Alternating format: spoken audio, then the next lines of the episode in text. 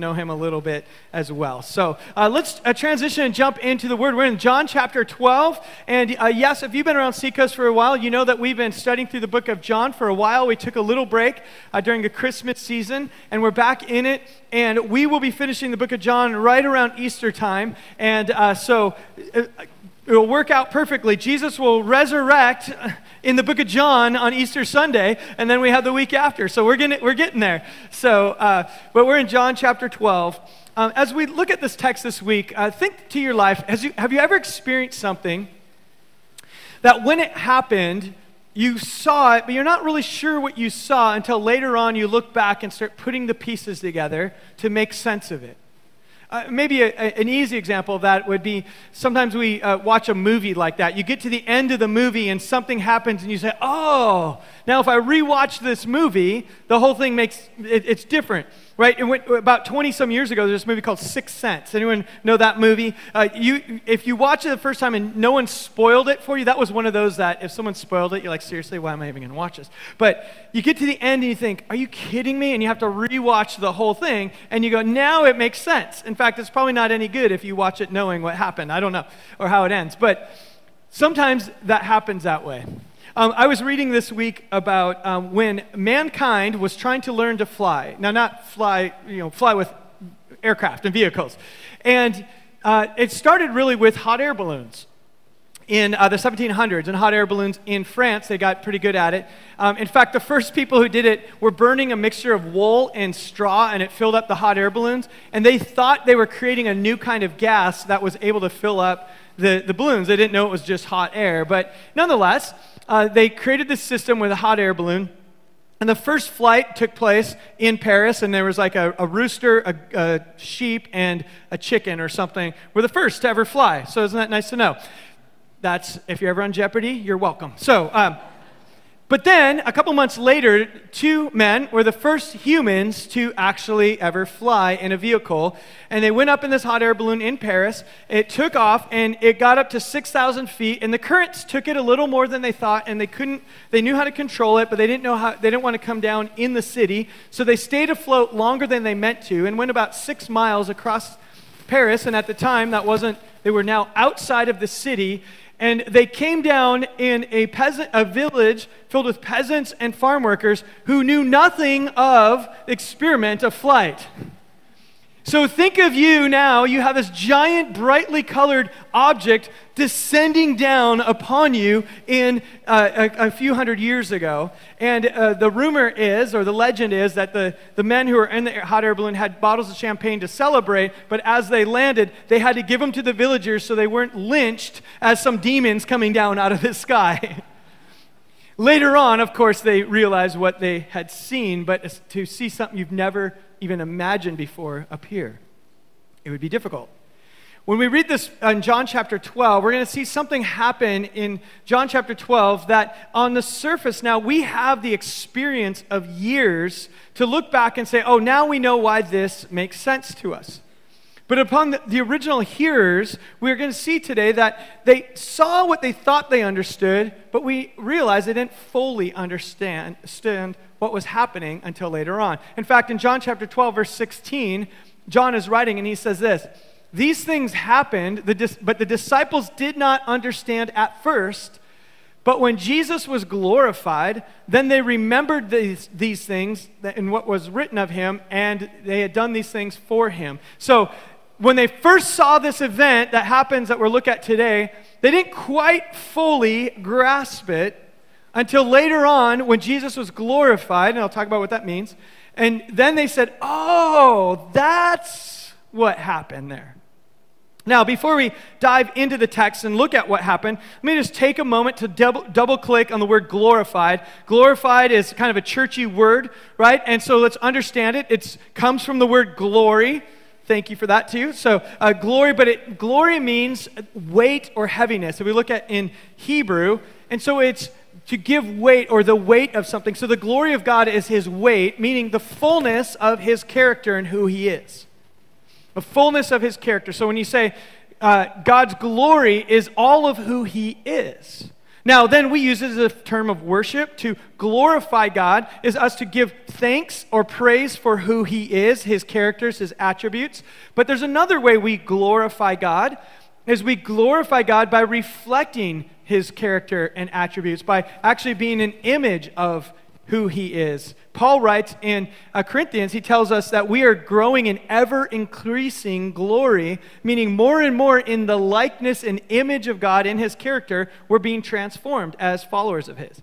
So there's that use of the term. Now, here, John uses the word glory or glorify uh, more than any other New Testament author. In fact, uh, over 20% of the uses of glory in the New Testament are in the book of John. Uh, he uses it quite often. And here, he said, notice what he said was that they didn't understand these things until after Jesus was glorified. So in this case, that was after he was crucified but then resurrected, that the fullness of his character was on display. So when Jesus was glorified, it means the fullness of his character is on display. So that you're looking at him and say, he's not just a nice teacher, he's not just a guru, he's not a religious person, but he claimed to be God. And when he rose again, he was fully glorified. The crowd said, Oh, that's who you are. You really are who you said you were. If he stays in the grave, he's not glorified, he's just a nice person. So John's writing and says some of the things that Jesus did, some of the things that happened, we didn't get it until his full character was put on display through his death and resurrection. So, with that context, let's look now at what happened. Notice the scripture reading we had today. Jesus enters into Jerusalem on a day that we call Palm Sunday. That's when we celebrate it. It's often the triumphant entry is often called. And it was the week uh, leading up to Passover. Passover was a feast of the Jews, and it's a, it's a feast of one of their three pilgrimage feasts. So it's one that they were, the men were required, if able, to travel to Jerusalem to celebrate it and to sacrifice a pure and spotless lamb. Um, and we know actually by first century, some uh, historical accounts would say that at one Passover they sacrificed over 200,000 lambs. So think of what that would be like, but also think of how many people that represents. That's not one per person, those are usually one per family. So think of in Jerusalem at the time of Jesus, the population during Passover was very large compared to normal. So the crowds are there and they're remembering Passover. Now, Passover was a feast that remembers their deliverance out of Egypt. Israel was slave, enslaved in Egypt, and when they were delivered by God out of their slavery in Egypt, that they celebrated Passover. The, and, and so that became a remembrance of that, a festival of freedom. Now, it also became a festival to think of a future freedom when God would send his anointed one, the Messiah, to once and for all come and deliver Israel to ultimate freedom. That's why the feast has all the symbolism that we're going to see in the coming weeks that points to a Messiah. And, and again, when they're experiencing it, they didn't understand the fullness of what Jesus, the symbolism, until later. But even to this day, as Jews celebrate Passover, one of the common, you end it with saying next year in Jerusalem. And it's a hope, it's a messianic, hopeful belief that Hopefully, this year the Messiah will come and he'll establish his kingdom on earth, and we'll all be in Jerusalem celebrating it next year. So that's kind of the thinking around Passover. It's, it's looking at the past, but longing for future deliverance by God. So, with that context now, through the book of John, we have seen that people are starting to ask and believe that Jesus is the Messiah. And they're saying, maybe he is the one we've been waiting for. And if he's the one we've been waiting for, and now we're celebrating Messiah, or, or, sorry, Passover, could it be that this year is the year? Now, part of uh, Passover is you would sing a group of psalms called the Hallel Psalms, or starting in Psalm 113 through 118. We talked about this a couple months ago for those of you who are regulars here, and, and might remember that during the Feast of Sukkot or the Tabernacles, they also sing those same ones. But they sing them during Passover, so the Psalms would be on their mind. Now, in Psalm 118, verse 25, it says this Please, O Lord, save us, or Hosanna. The, the Hebrew word, Hoshana, save us. Please, O Lord, send prosperity. Blessed is the one who comes in the name of the Lord.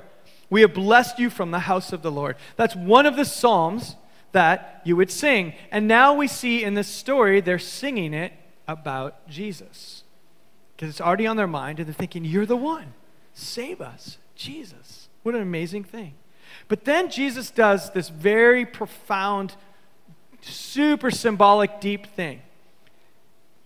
Is he gets on a donkey and rides into Jerusalem.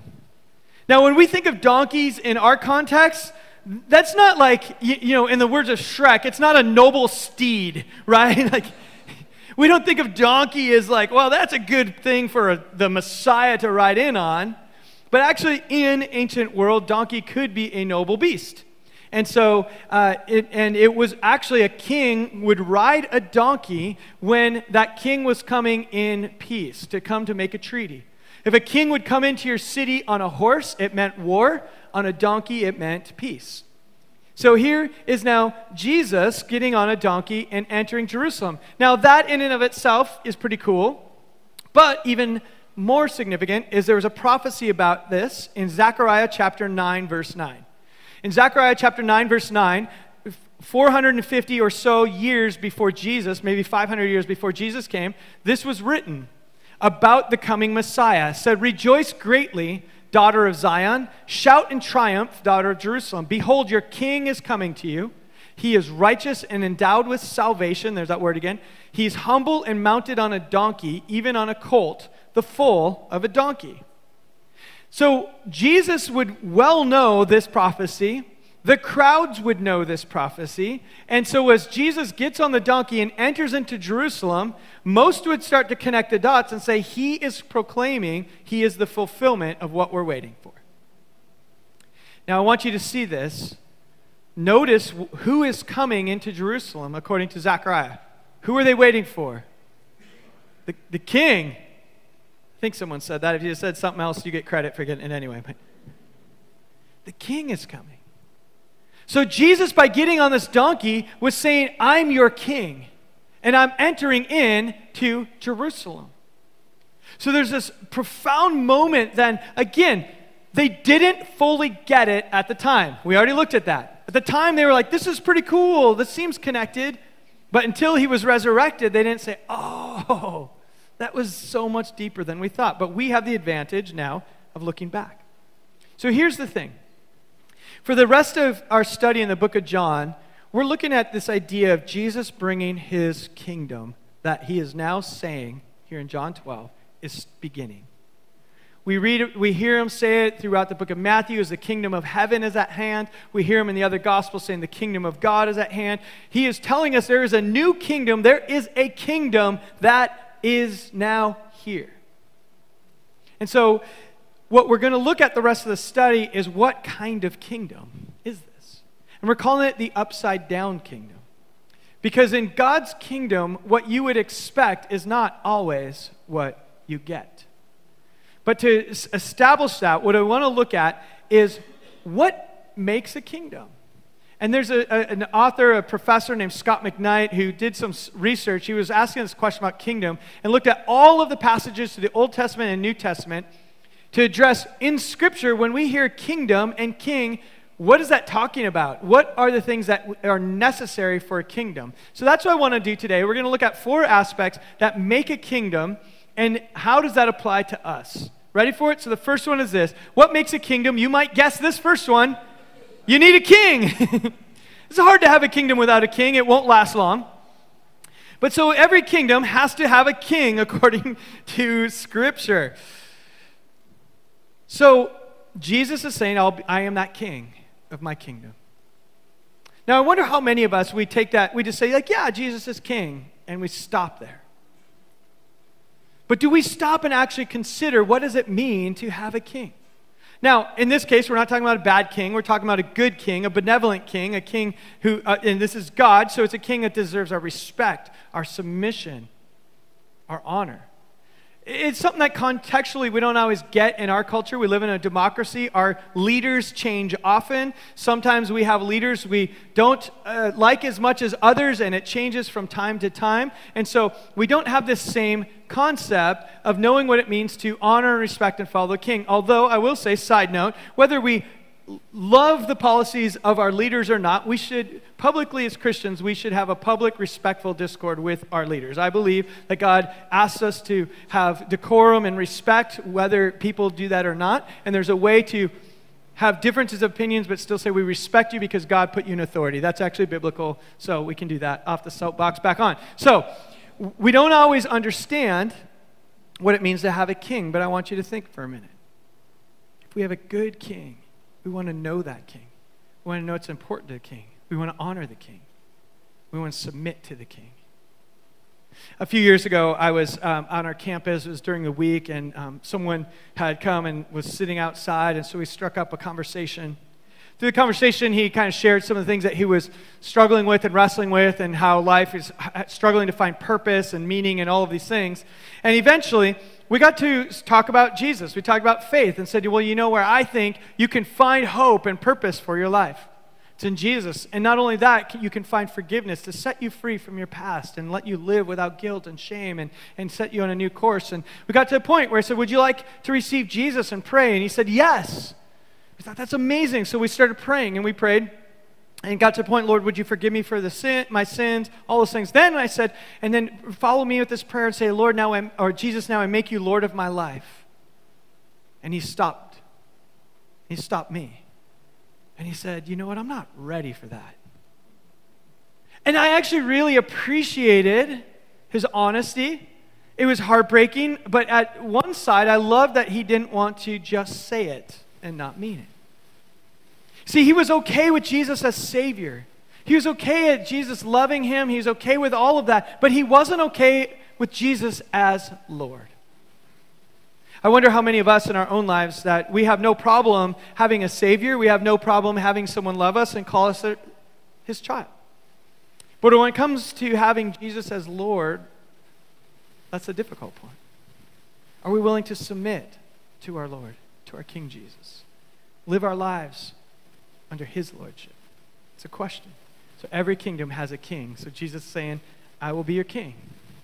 So then every kingdom needs this. The second thing is this you need a people.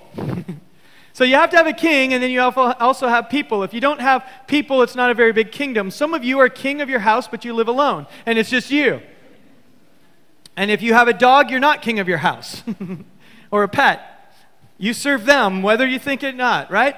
So yeah, so a king needs, a kingdom needs people. And so people are how we are, are, are, part of every kingdom. Look at what happens here in this passage. I love this. Right after Jesus enters in, right after he makes this amazing statement through riding on the donkey, saying, I am your king who's coming to you. Now, verse 20 says this Now there were some Greeks among those who were going up to worship the feast. These people came, then came to Philip, who was from Bethsaida in Galilee, and were making a request of him, saying, Sir, we wish to see Jesus. Now, I love that in here, the way John has us uh, looking at the passages, right after Jesus says there's a kingdom, he gives us this hint that his kingdom is going to be open to all people. The very next people who are invited in are the Greeks. See, throughout Scripture, God began by choosing a people called the nation of Israel to be his people to represent his ways. As Jesus came, he said, This family now is open to all who will follow me. And so we're now grafted into this family of God Jew and Gentile, slave and free, male, female. We told, we're told in Scripture that we're all invited. Nothing is going to separate us from being invited into this kingdom. So it's a people, but it's all people are invited to be a part of the kingdom of God. Now, by the way, God also was like this in the Old Testament. He didn't reject people. Anyone who wanted to follow him and submit to Yahweh and say, You will be my God, I will be your people, he invited them in. A great example is this person named Rahab in the book of Joshua. She was not a, uh, not an Israel, or a Jew, but she was grafted into the family. She said, I will follow your God and be a part of you. In fact, she's in the, linea, the genealogy of Jesus. So, God of the Bible has never changed. He's always had a heart for all people. Let's make sure we don't think there's an Old Testament mean God and there's a New Testament nice God. No, He's always been this everlasting, loving God for all people. He has a specific plan of how things worked in the Old Testament that's been expanded in the New. And so, the kingdom now, the people, is open to all of us. And here's something that's important for us to know about this kingdom. In the kingdom of Jesus, what qualifies you to fit in is what Jesus did, not what you do. It's so upside down. It's so backwards. There's no like, hey, if you just do these things, then you fit in with the kingdom of God. In the kingdom of God, there's nothing that says, hey, you got to get your act together so that now you're qualified to be invited to be a part of this kingdom. It's no, Jesus went to the cross for you and for me and invited us. He qualified us through his works. So you now are qualified and invited to be part of this kingdom. It's backwards, it's upside down, it's Jesus' kingdom. So we have a king, we have a people. Now, here's the next thing every kingdom has to have. And it has to have a law or a way of being. It has to be, have a rule for how we live and govern. So every kingdom has to have this is how we exist within the kingdom, and it's usually the will of the king that determines what that looks like. So let's look back in our text. At the end of, uh, or sorry, in verse 23, so some of the Greeks came to Jesus, and Jesus answered them and said this The hour has come for the Son of Man to be glorified. Now, before we go further, I, I, I want to just let you see something about what he just said. Because Jesus just said uh, this, he was referring to another Old Testament book called the Book of Daniel in chapter 7. Jesus said, Now is the hour for the Son of Man to be glorified, to be revealed. You'll see the fullness of who he is. And this is a pretty interesting thing here because in Je- Daniel chapter 7, it's a, the, a dream, a vision about four kingdoms an Assyrian kingdom, uh, the Persian kingdom, the Greeks, and then the Romans. They each had their time of do- world dominance. And in the vision, in chapter 7, you have it in, in verse 13, it says this Daniel kept looking and seeing the visions, and behold, with the clouds of heaven, one like the Son of Man was coming. And he came to the Ancient of Days and was presented before him, and to him was given, get this, dominion, honor, and a kingdom, so that all peoples, nations, and populations of all languages might serve him. His dominion is an everlasting dominion, which will not pass away, and his kingdom is one in which will not be destroyed. So in Daniel chapter 7, there's this vision about after the Roman Empire, there will be one who's sent from God, the Son of Man, who is going to establish his kingdom that will last forever and it will never pass away. Now, if you know that passage as a, as a Jew in first century, you're longing for that. You're feeling the oppression of the Romans, and you're seeing Jesus proclaimed to be king, and then say, Now the Son of Man, the time has come for the Son of Man to be glorified, you're going, wait, wait, Son of Man, Daniel, kingdoms now. Yes. That means the Romans are about to be done. The Messiah is here, and this is, I can't wait. Pick up your swords. We're going to win. But we continue on in verse 24. Jesus then says this Truly, truly, I say to you, unless a grain of wheat falls to the earth and dies, it remains alone. But if that grain of wheat falls to earth and di- or but if it dies, it bears much fruit. He's speaking of what's about to happen with him. And then he turns it to those who follow him. So the one who loves his life loses it, and the one who hates his life in this world will keep it to eternal life. If anyone serves me, he must follow me, and where I am, my servant will be also. If anyone serves me, the Father will honor him. Notice what we see here in the rule of, of God. In the kingdom of God, what is his government? What is his rule? What is his will? Again, it's this upside down, the way of Jesus. To gain, we must give up. To find your life, you must lose it. To be honored, you become a servant. All of the things that you would expect seemed upside down. We can look at the teachings of Jesus through Matthew chapter 5 through 7, and this what's called the Sermon on the Mount, gives us all kinds of in depth teaching about in this kingdom of God how things are different. If someone uh, curses you, we bless them. If someone strikes you, you turn the other cheek. If someone uh, forces you to take something a mile, you go another mile. In the kingdom of God, it's all upside down. So Jesus is saying, I have a kingdom, I have a will, and my will is not what you would expect. See, the crowds were expecting, let's overthrow Rome. Let's go. Let's do it now. And Jesus said, No, I'm going to die actually for you. And later on, which we don't have time to get into, but you can read uh, later uh, of this passage, they say, Wait, we thought the Christ was going to be here forever. How can you die? It doesn't make sense. But Jesus says, Yeah, because in my kingdom, we're going to gain by giving up. And of course, the resurrection makes that all possible. He didn't remain in his tomb in that grave. But in the kingdom of God, things are backwards. And that, my friends, is the hardest part about the kingdom of God. I think having Jesus as king and saying, I submit to you, I can do that most of the time.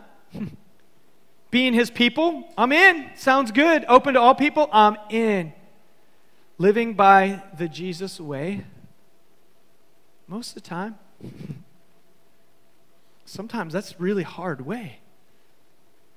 I remember when I uh, first started working in a church, and um, the first pastors I ever worked for said, Ryan, if you, if you do this long enough in leadership, you're eventually going to have people attack you. You're eventually going to have things said about you. It's just going to happen. And I thought, there's no way. I'm a super youth pastor. Like, like no one will ever come against me. Are you kidding? But there's this reality about leadership that no matter what we lead, whether it's a church or an organization or a home or anything, there will be times you're questioned. And there'll be times you might even be attacked. And there's times someone might do something that is heartful, hurt, hurtful and harmful to you. There are times people are going to want to take, even in the Christian world, it happens. And I, when he told me that, I thought, there's no way. But through now, I've been working in churches in various roles, either part time or full time, for 30 years now. I, I started when I was six. And, and in all that time, I've realized that he was right. There are times when people will misunderstand you. Sometimes they understand you fully, very well, but they just don't like you. and they might say things, they might try to hurt you, they might do all that. And when those things happen, I have a choice. The choice I have is the Jesus way or the way of the world. Now, the way of the world is more fun because it's whatever I think feels best in that moment. And the way of the world sometimes leads to gossip and slander, and the way of the world might lead to payback, evil for evil, and all of those things. But the way of Jesus is a way of grace, it's a way of forgiveness. It's a way to say, even if you've harmed me, I'm not going to return that. I'm going to bear up under that and walk in the ways that Jesus has invited me to walk. And I'm going to turn the other cheek. I'm going to bless when I'm cursed. And that's not always easy, and I don't always succeed at it. But that's a way of Jesus. That's his kingdom. How is it for you? Are you willing to walk the Jesus way in his kingdom? Are you willing to give up those things that I need to be right, I need to win, I need to come out on top? Or can you say, I will serve and humbly love others even when they don't deserve it? I was uh, this week uh, looking at the life of Dietrich Bonhoeffer, who wrote some of the great, uh, kind of, I would say, Christian manuscripts. One is The Cost of Discipleship. And uh, to save time, Bonhoeffer's life, amazing. He ended up getting killed in, uh, by the Nazis in Nazi Germany, but he was a pastor in Germany that uh, was standing up against anti Semitism and then standing up against Hitler, and eventually he was killed for that. But in that, he, one of the last things he wrote is he wrote a letter to a, a former student of his, and he was talking about this process of learning the cost of living the Jesus ways. And he said this, I have it on the screen for you. He says, I discovered later on, and I'm still discovering right out to this moment, that's only by living completely in this world that we learn to have faith. And what he meant by that, he means living unreservedly in life's duties, problems, successes, and failures. In doing so, we throw ourselves completely into the arms of God. That is, I think, faith. What he was talking about is it wasn't to withdraw from the hardships, it wasn't to ignore those times when you have to live the Jesus way. It wasn't to say, wait, I'm going to compartmentalize, but to wholeheartedly throw himself into every moment and experience it and say, I am doing this in the arms of God. He went on to talk about what it meant to share in the sufferings of the world. And that is where faith is found. It's not by compartmentalizing and saying, well, this person deserves it, or I'm not with my Christian friends right now. The kingdom of Jesus is in all of the duties of life, up and down, all of them. So, last thing kingdom, you need a king, you need people, you need a will or a way of being, and then finally, you need this a land. Every kingdom has a place. Uh, we have, that's why in the Old Testament, you see that it was the nation of Israel. As it expands, Jesus says something profound. He says, Go into all the nations and make disciples, baptizing them in the name of the Father, Son, and the Holy Spirit. Jesus tells us that now the kingdom of God is meant to be where you are as my people. It is to the ends of the earth. It's not in one location. It's not in church buildings on Sunday morning. It's not during your life group time. The kingdom of God, the land of Jesus' kingdom, is where his people are. It's a global kingdom. That's why here at Seacoast we use the phrase, we say this, that we are a movement of people blessing the neighborhoods in which we live, work, and play. We believe that the kingdom of God, the land that his kingdom belongs in, is where we are. We want to make a difference everywhere we are. We want to make a difference in our schools. We want to make a difference in our workplaces. Students, it's one of the most difficult things to bring the kingdom of God to a public school campus because you're kind of weird when you do that compared to everyone else, right?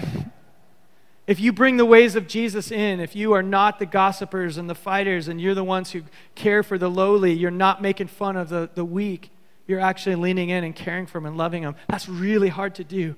But when you do that, you put little outposts of God's kingdom in your school, and it's awesome.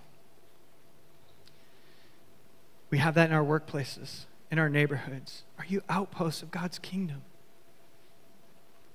That's God's that's what it means to be in this upside down kingdom of Jesus. So many of you model this well. I'm so encouraged to see how many of you model this kingdom living as you bring light and hope in the places you go. One question that I have for us is how do we do that? How do we grow in the kingdom of God? How do we train our minds to be about the kingdom? Because life gets in the way, doesn't it? And one of the things that I've been challenged with this year, and especially during sabbatical and since then, is what does it mean to always abide in Christ? What does it mean to have my life just fully connected with Jesus? We're going to look at that passage in a few weeks where he talks about abiding in him. But just really being aware that we are in the presence of our King and there's this helpful little book called the Present, Practicing the Presence of God by a guy named Brother Lawrence. And Brother Lawrence said this once, what talks about we want to have ourselves always just thinking of the, of the presence of God in us. He says this let us occupy ourselves entirely in knowing God. The more we know Him, look at this, the more we will desire to know Him. As our love increase, as love increases with knowledge, the more we know God, the more we will truly love Him. We learn to love Him equally in times of distress or in times of great joy. So there's this weird paradox that the more we know, want to know or know God, the more we'll want to know Him. And the more we know Him, the more we begin to love Him. And how do we get to know Him more? But by diving into His Word, by understanding who He is, by practicing it, living it out in the context of community with one another, that we start to see, oh, this is how it works. We get to know the heart of our God, which makes us want to know the heart of our God more, which makes us fall more in love with Him and be aware that He is present with us. So we want to challenge you this year through Scripture, dive into Scripture. We invite you to participate, to read it regularly. We have our thing we call daily encounters. We'll send them out to you five days a week via email. You can sign up for it on the Connect card. We're reading through the whole Bible over the next two years. If you start now, you're only one week behind, which is only about five chapters a week. You can do it. It's a way that we get to know the, the counsel of God, we get to know who He is context or do it in the context of community, in a group. Get to know other people. We invite you to join a group. Rooted is coming up the end of this month. It helps us to shape one another. And the more we get to know God, the more our love for Him will expand. It won't doesn't work opposite. If you ignore Him and think, I don't know, I don't feel close to God, you're going to have dry seasons. But the answer to dry seasons is not to ignore Him, it's to lean in, to seek His heart. We're going to end our time here in a time of communion, which we think is a great way to begin our year together. And communion is all about remembering the presence of Jesus. It's remembering that He is present with us now and that He was present in the scriptures, that this is a real thing that happened. So we're going to go to the tables and take communion, and we'll take the bread, which represents the body of Christ. He lived a real life, died a real death, and had a real resurrection. When we take that bread, we're remembering it's a symbol of His presence, that it really happened. We take the cup of the, of the juice. For us, it reminds us of the blood that He shed. The blood that he shed, what he said, it was a covenant in his blood, a promise that he makes to us. And if God makes a promise, guess what can't break it? Anything. We can't break what God, his promise to us. So our sinfulness, our failures, our doubts, none of that is strong enough to break the covenant he made with you and with me. So when we go, we're going to go to the tables. We're going to invite you to take it. Maybe you want to take it as a family, maybe as a couple, maybe alone. It's totally however you want. Go to the tables. You can take the elements. If you want to come back to your seat, feel free. If you want to take them somewhere around the room, pray together before. It's free to however you want to do it. We have a couple songs. And when we do that, let's remember God's real presence is with us, that He is here, that His kingdom is now, and that He's inviting us in to this upside down kingdom. Let me pray for you. Lord God, we thank you that your ways are not our ways, your ways are better. And we thank you that, Lord, you love us through the ups and downs of our life, and you are still King. So now, as we go to the table of communion to remember that you lived, that you were uh, died and rose again, and that there's a promise in your blood that nothing could break what you've done for us, offering us forgiveness and sonship and daughtership, that we're now in your kingdom. God, we thank you for that. We pray that we would meet you in this moment. We thank you for your presence with us today. In your name, amen. So, at your own pace, go take communion. We have a couple songs